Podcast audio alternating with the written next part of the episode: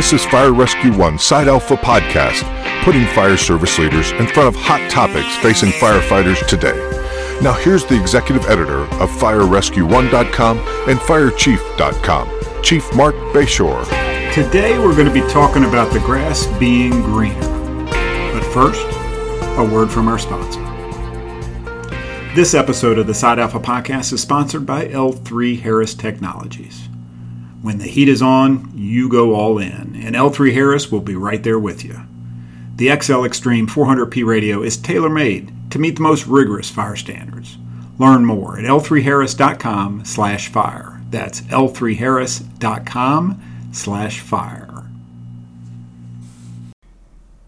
In this solo cast, I want to talk to you about the other side. While I agree we are living in troubled times, it's just a really tough and ugly patch. It really is not unprecedented. COVID has definitely been a challenge, unlike few we have ever experienced. In the early stages of response to the crisis, I recall having to send new and contradictory organizational guidance three times in one 24 hour period. That was due to the evolving CDC guide. It's no wonder our staffs were confused, drained, frankly pissed off, and disillusioned with management. It sure looked like we didn't know what we were doing. Well, for many of us, especially in the early stages, I was 100% correct. I recall one of my providers complaining that, Chief, you have no plan. After I explained what we were doing, I asked them for their ideas, for their plan, to give me advice on what they would do differently than implementing the guidance we were given. There was crickets. Well, we all got past those early shifting guidance issues. It still shifts, just not as frequently. Now we're dealing with the compound of problems brought on by sick and dying staff and the continuing decline of volunteer firefighters, all exasperated during the COVID environment. I've heard many firefighters and paramedics loathing the continuous shifts and long hours working because of members quarantined due to COVID. The mandatory overtime is in large part due to some departments with 25% or more of their force quarantined at one time. Add to that the traditional 25% of staff off on traditional leave statuses, and the fact that everyone is calling 911 for the least of things, including COVID testing it's no wonder we have to fill the overtime. We have to fill the vacancies. While the curve of quarantine does seem to be on the downslide, for those experiencing it, the mandatory overtime situation, amongst the paid forces at least, has a crippling effect on many fronts the physiologic and personal effects of overworked firefighters and paramedics, morale in the toilet, management at your throat, elected officials screaming about overtime, citizens upset with how long it's taking you to get there, and then waiting two, six, eight, or more hours at the ER just waiting to transfer patients. Yes, it's crazy times. With fewer firefighters and paramedics available, fewer volunteers willing to jump in, and a society that's been accustomed to our ever present 911 response. Now, that particular issue will be for another podcast. I've followed the conversation threads and listened to my peers and, and to the folks that I used to work with, and I hear the very common refrain You're going to lose some good people, and screw this place. I'm going to wherever. Well, I ex- expect, I suspect we have lost many good people. And yes, probably some that needed to go, some that didn't, though.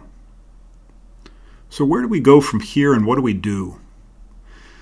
First, I can 100% guarantee you that the grass is not always greener on the other side.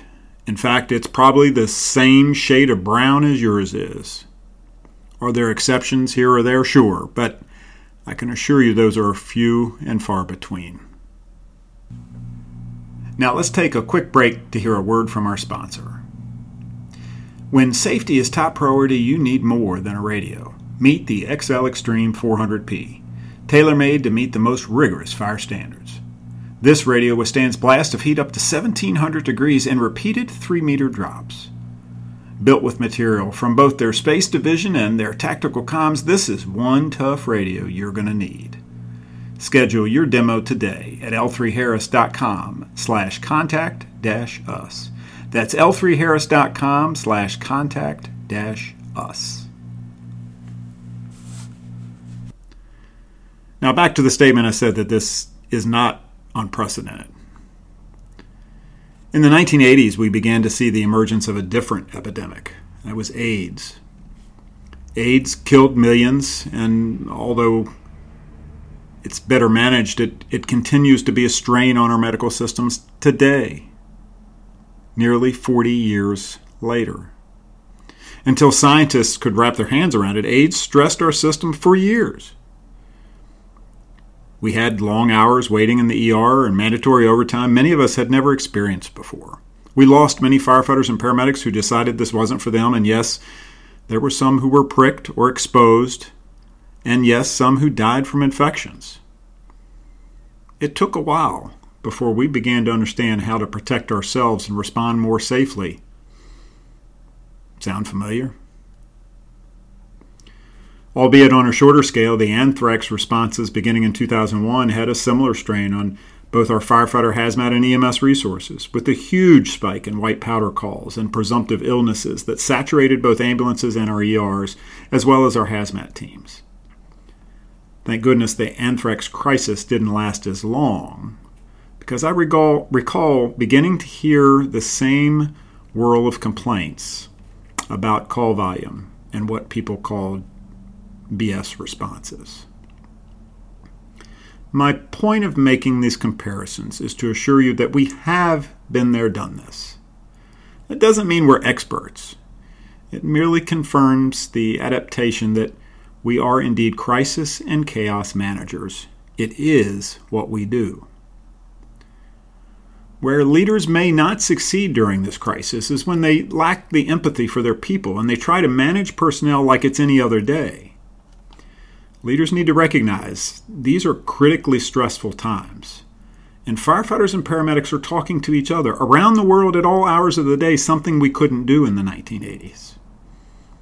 Yes, it's a good support network, but it may also be an avenue for your membership to take a swim to the other side. We need to take care of each other. Look out for the signs and symptoms of physical and emotional stress. Chiefs, maybe it's time to lighten up a bit without caving in to unreasonable demands of the less initiated. We need to find ways to convince people to stay, and we need to make sure the people are looking at the big picture for themselves too, taking care of themselves and their future, and not just looking at this moment in time.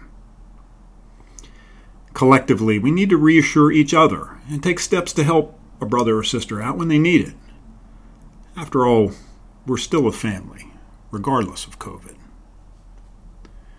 Before you decide to jump ship for your neighboring department or that big red truck across the river, do your research.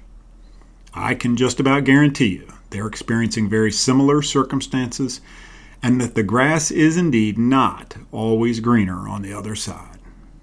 Now, I don't want to stand in anyone's way to better themselves. I just ask you to do your research and think about whether you've been able to give everything you have to give to this department. You know, my experience has been that the devil you know is almost always better than the devil you don't know. This is Marc Bashoor, Executive Editor for FireRescue1.com and FireChief.com. We'll talk next time here on Side Alpha Podcast. In the meantime, try to have a great day on purpose, keep safe, stay smart, and take care.